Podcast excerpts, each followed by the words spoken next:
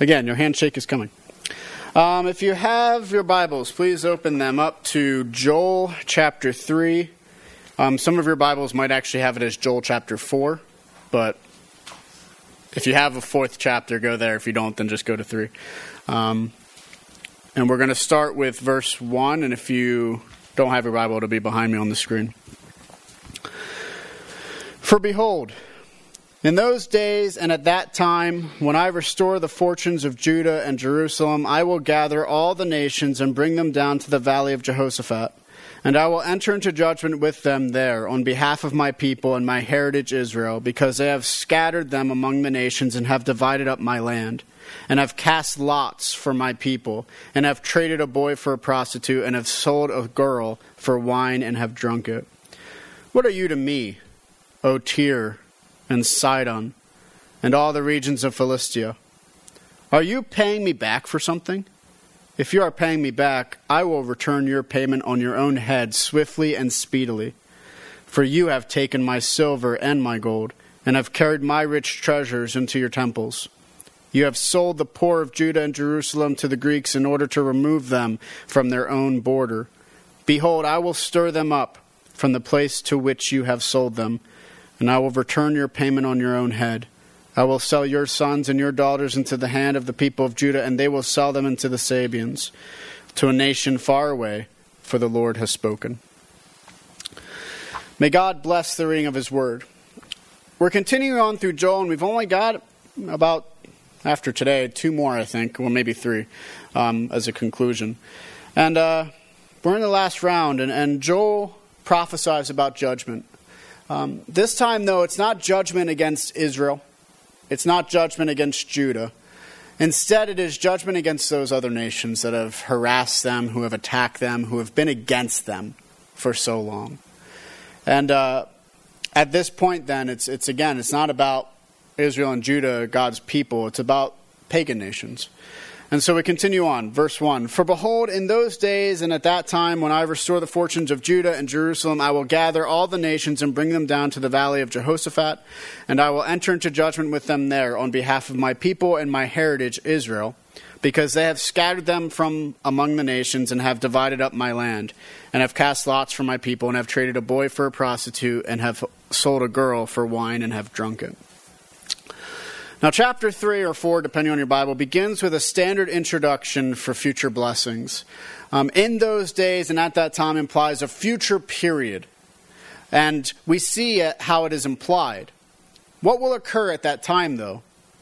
God will bring restoration. He will bring back the fortunes of Judah and Jerusalem. The fact that Judah and Jerusalem are the focus reminds us that Joel was prophesying predominantly, or at altogether in the south and has Jerusalem and, Jerusalem and Judah in mind as the main focus for his prophetic message. This leads directly to God calling all the nations, and in particular, bringing them to the valley of Jehoshaphat. Within the scriptures, there is no mention of a valley of Jehoshaphat, and most scholars conclude that it may not be a literal valley, which is being seen, Instead, it seems likely that this is a play on words. Jehoshaphat, the name, actually means Yahweh is judge. So, the valley of Jehoshaphat, the valley of Yahweh judging, essentially. Um, we see how this correlates with the rest of the verse. Because once the nations have been brought to the valley, God will enter judgment with them. There's a legality about the way all of this is stated. It is reminiscent of a courtroom where those accused are brought before the judge. So here it is. The nations are brought before God, the judge, who will judge them based upon what they have done. Yet what have they done? We find that God judges on behalf of his people and heritage, Israel. Israel, this includes both Israel and Judah, were God's covenant people. And likewise, the land which they had uh, been established on was not theirs per se, Instead, it belonged to God who had allotted it to them. Thus, when the nations have come and scattered the people and divided the land, it is actually not just an affront to the people, but more so an affront to God because He has given it to them. Now, some may wonder when all of this happened. And it can represent anything from the great deportations of the Assyrians and the Babylonians, or it may just simply be um, the deportations found in Amos with the Philistines, the Amorites, and the Edomites during the skirmishes. It is likely that, that uh, this is in mind as we remember that all the nations have gathered. For all the nations to have been gathered implies that all of the enemies of Israel, Judah, are brought into judgment. Now, God continues not only with scattering of the people and dividing of the land, but even worse, in the way that the people were scattered. They have cast lots for people. They've traded a boy for a prostitute and a girl for wine. This kind of slave trading is prohibited in the law, and examples are Exodus 21:16 and Deuteronomy 21:14. We especially notice, however, just how sorrowful such slave trading is. The people are treated as little more than livestock. It also shows the decadence of those selling the people because of what they are receiving, and it's all selfish indulgences. And so these people are being traded just so that these other people can eat, drink, and be merry. Now, verse 4 What are you to me, O Tyre and Sidon, and all the regions of Philistia? Are you paying me back for something? If you are paying me back, I will return your payment on your own head swiftly and speedily. At this point in the court proceedings, God brings a challenge to specific nations. Particular, he brings Tyre, Sidon, and Philistia. If we remember, these were among the nations Amos prophesied against as well. These particular nations, especially Tyre and Sidon, were sea traders and made quite a profit in slave trading. Tyre, Sidon, and Philistia had at one point been involved with the Israelite and Judean slave trading, working alongside Edom, as we saw in Amos 1, 1 through, uh, chapter 1, 6 through 9. So it is, God asks them a straightforward question Are you paying me back for something? Such a question shows the implication of the slave trading itself that it is completely unjustified. Because there is no justification for such atrocities against his covenant people, God promises swift judgment against them. He will repay them for what they have done to his people.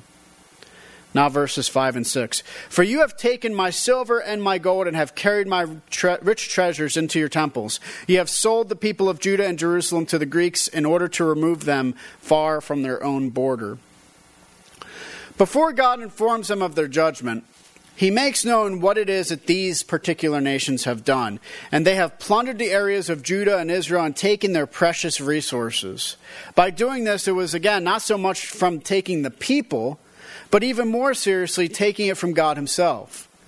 For it was His silver, His gold, His rich treasures, which were taken to their temples or strongholds. But not only this, the people of Judah and Jerusalem were sold to the Greeks. The Greek nations were, compared to the other nations at, to- at the time, a far distance to travel. Thus, by selling the Judeans to the Greeks, it was a way for these nations to dispossess the people from the land. If there were no people there, then they could inhabit the land after all. The added cruelty of this is that it would be very hard, if not impossible, for such individuals who were sold into slavery from being freed by their families or kinsman redeemers. So we see the atrocity which has been done against the people by their enemies is actually very great because they have been sold not only to just some nation nearby, but to the Greeks who are far away. Now, verses 7 and 8. Behold, I will stir them up from the place to which you have sold them, and I will return your payment on your own head. I will sell your sons and your daughters into the hand of the people of Judah, and they will sell them to the Sabeans, to a nation far away, for the Lord has spoken. Because of their injustice, God will bring back his people. This is interesting to consider. If the nations which had sold the people into slavery were hoping to keep them away for the sake of controlling the land, it won't work. God Himself would become their kinsman redeemer, so to speak, and bring the people back from their slavery. In bringing them back, God will make the payment. the slavery of the people, and he will turn it on their own heads. God will do this by sending their sons and daughters into the hands of the people of Judah. In other words, God is going to exile the people through the Judeans. The same Judeans who have suffered unjustly at the hands of their enemies will be the ones who bring them um, back. Granted, scholars note that there is no evidence, or at least no record, of Judeans buying or selling these groups into slavery. Thus, it is possible that the point God is trying to say is that He will restore His people, but these nations, they will not be restored. Ultimately, Joel is not the one who commands the prophetic word. Instead, the words come from Yahweh, from the Lord. It is He who has declared that these things shall be. Thus says the Lord. Now, the main point of these verses are for God to call forth all the nations for judgment. He focuses on the nations who have been the thorn in the side of his own covenant people. Because of their atrocities and injustices, they will receive a judgment of their own doing. Everything that they had done to the people of God will be done to them. But unlike the people of God, there will be no restoration which takes place. Now, what are some applications to this? Um, for the next few weeks, we will be dealing even more with the concept of judgment. In today's text, we were able to see how God called all the nations together to be judged. There are a few things to consider from the text when it comes to this judgment. The first is all the nations are brought together to be judged. There are a myriad of reasons for this happening.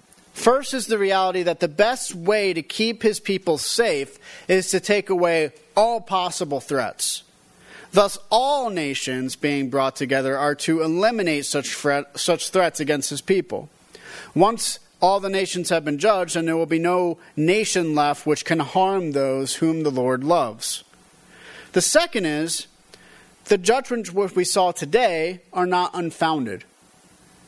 There might be some who wonder what right does God have to judge? I mean, what have these uh, nations ever done?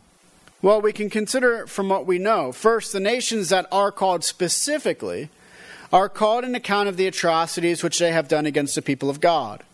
Thus, we can be sure that these nations are especially worthy of judgment because of their evil deeds. But what about the other nations? Certainly, not all the nations have been evil toward the people of God. And while this may be the case, we cannot forget that all nations are responsible. We saw this in Amos, how the nations of Tyre, Edom, and Moab are punished by God for their social injustices and atrocities against not just Israel and Judah, but against other nations other than Israel and Judah. In this, then, we remember that God is the one who defines justice. He is the one who defines what is right what is good and righteous. And when nations become transgressors of righteousness, then they become worthy of judgment. In this sense, it is a reminder that God is the ruler of all peoples and all nations, and as such, He is the ultimate judge against them. So, how does this affect us in America? It reminds us that God will one day judge even this nation. America will be judged for how it deals with its own people, as well as how it deals with other nations. It is the responsibility of Christians to speak out against our own country when it does evil.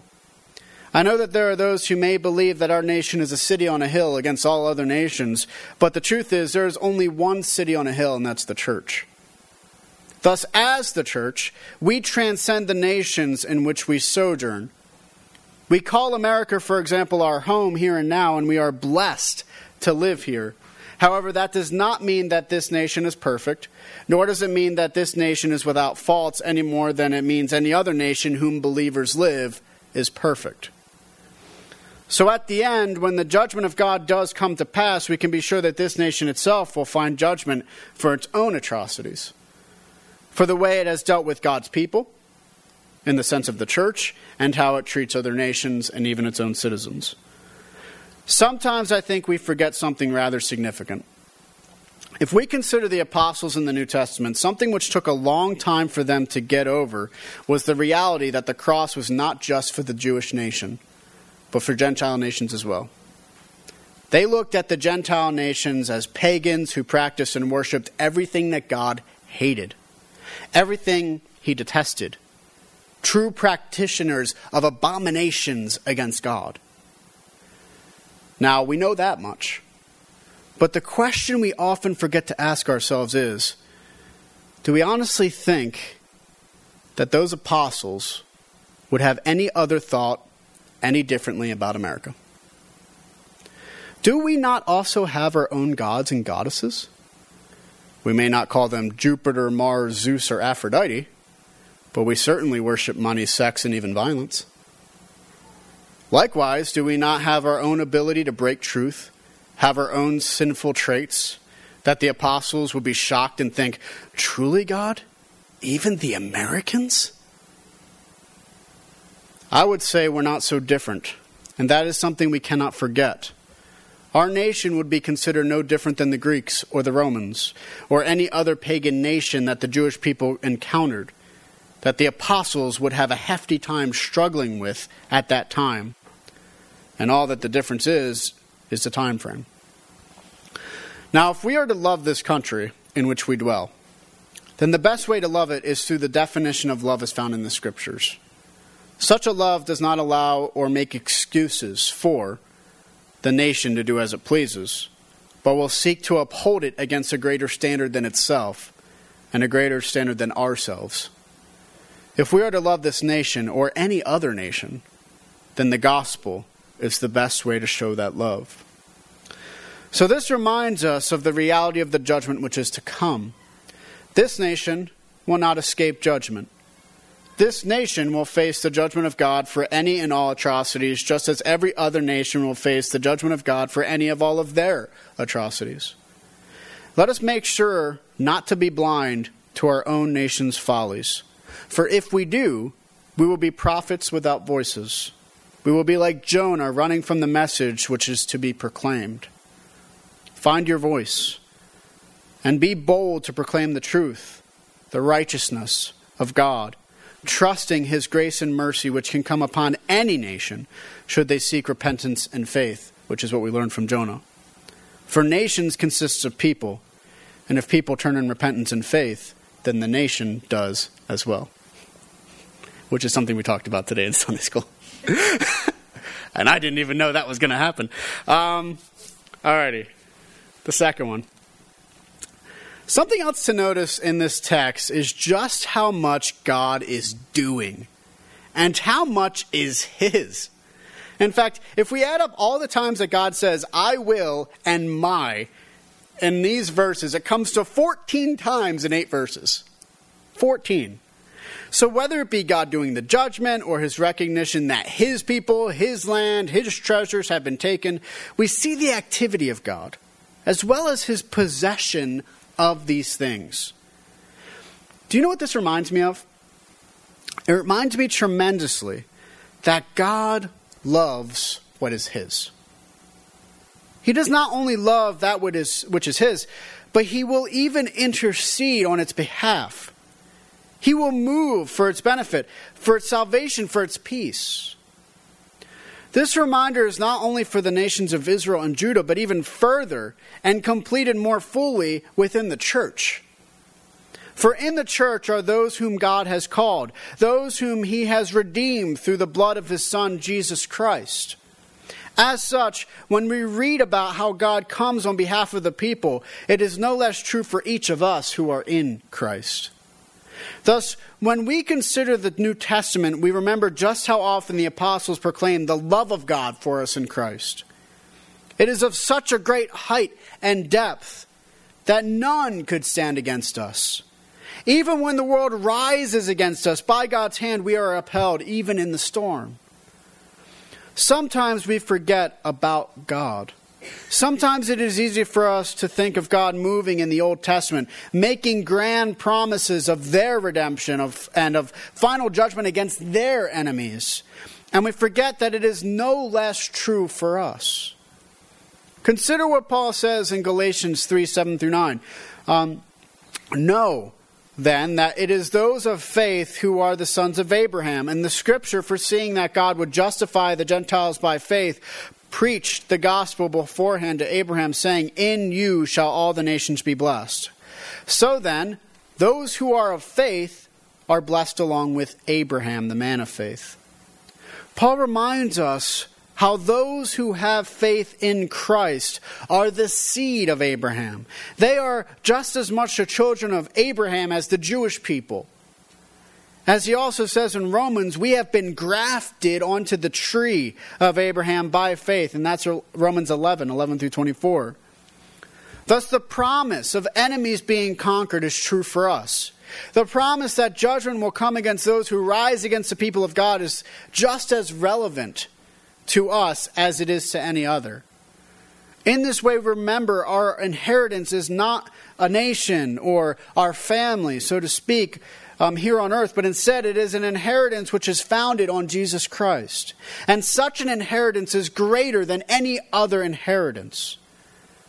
Now, what is so spectacular about this is that God does this on His own. It will not be done by our strength, our might. No. Instead, it is God who is able to cast down the great darkness. He is the one who is going to banish. He is going to judge. He is going to protect. And in the end, His righteousness is going to seize the day.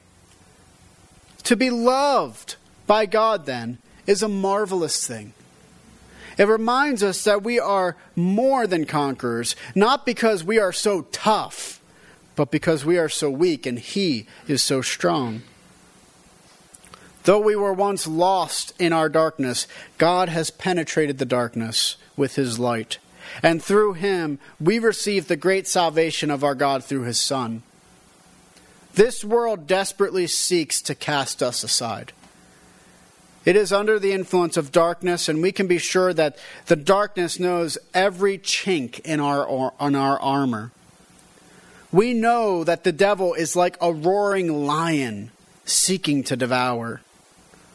Thus, we combat the darkness with the light of Christ, and we stand firm on the gospel, knowing that this light is stronger than the darkness around us. We can do this because of God. We know that in the end, those who belong to Him are vindicated, are declared righteous. Even as we struggle against this present darkness, we can be sure that our God is with us. He is for us, and He is even in us. And this should give us comfort and hope for each passing moment, each battle fought. The war, it is won in Christ. The darkness will not win and it cannot conquer. Likewise, this encourages us to continue to live for God as He has called. If you are in Christ, and that means you belong to God, how should we act knowing that? Should we not seek faithfulness, justice, righteousness, grace, mercy, peace, and love in all things? Should we not seek to glorify to glorify the God who has claimed us by the blood of his Son. There is no excuse for us to be derelict in our call to follow him with all of who we are. I know that it can be hard. It can be hard to be a confessor of Christ. It can bring awkward conversations and situations, and it can and likely will bring about the worst of the world around you for being faithful to Christ. And because of this, because you are faithful to Christ, it will seek to exile you as the enemies of Judah and Israel did to them. Because the world would rather seek to destroy that which belongs to God than seek God itself. Still, we stand firm remembering the promise God will pull us through. If we are exiled from the world, if we are harmed, hurt, and shattered, God will heal us and bring us back into the glory of His redemption through His Son, Jesus Christ. So we can cast aside our doubts, we can cast aside our fears. For our God is on our side, and none can stand against Him. Now, I'm wondering, um, a few weeks ago, I had asked you all to think about every time you read Joel, we read through Joel, the gospel. Where do you see the gospel in Joel today? Um, in what area of the gospel do you see Joel? Um, and maybe for some of you, you're thinking, okay, I'm starting to get it now. starting to see it a little bit more. Because again, the gospel is not just our salvation of our bodies. It starts long before that. Yes, salvation by Christ is the crux of the gospel. Without that, there's no good news. I mean, you could take the Bible and then you take out Jesus, and it is very sad. It's very dark. It's very, very hard to hear. But with Jesus, it makes all things good from beginning to the end. And so the gospel begins with our origins that we are created in the image of God, that we all have dignity, worth, that we can think, reason, that we can feel by His grace. We can show each other grace. Isn't that amazing? Isn't it amazing that you yourself are a person different than the person next to you? I know Clinton has a twin. That does not mean you're the same person, does it? A little different, aren't you? but that's the thing. You have family members, and you're different. How awesome is that? And the reason why you're different is because we are created in the image of God. So we're different from each other. But we can all do things that are very similar as well, like love. Now, the problem is, we are created in the image of God, and that's a wonderful thing. It's a grand thing. It's a spectacular thing, but it's also a problem because God can choose, can He? He chose Abraham. He chose Noah. He chose David. He chose us. we can choose as well. And that's the problem with humanity is that the fall happened. We chose to sin rather than to follow after God. We chose disobedience rather than obedience. And because of that, we were cast out. And if you read the text, you think about how the blessings were given to Adam and Eve, how they were blessed to be fruitful and multiply, how they were blessed. It wasn't a command, it was a blessing to be fruitful and multiply. How they were blessed to be involved with creating things using their hearts and their minds. Then chapter 3 happens, and all that is cursed. Childbirth is cursed. Laboring with the land is cursed. The same things that were blessed earlier. Fascinating how the Bible works, isn't it? So from that moment on, everything is cursed. We're cursed because we continue to follow after sin. And then because of that, we deserve judgment. And you think, okay, no, we don't deserve judgment. I don't deserve judgment for my sin. I mean, look around me. look at all the people around me. You know, I'm not like one of those guys in the federal prison after all. I'm not that bad. Problem is, you're not judging yourself against other people, you're judging yourself against God. God is holy, completely just, completely righteous, completely wonderful. So any sin against him is worthy of judgment. And that's what we saw from Adam and Eve. One sin cast them out of the garden and put a curse on all of humanity. One. So one sin against God here and now deserved judgment, just as it did for them. So that's our predicament. Our relationships are broken. Our relationships with ourselves psychologically, our hearts tend to go towards things that are destructive. Um, so we're broken with ourselves, we're broken with our family members and each other, we're broken with our relationship with God, we're broken with our environment around us. How is that fixed? Can something broken fix itself?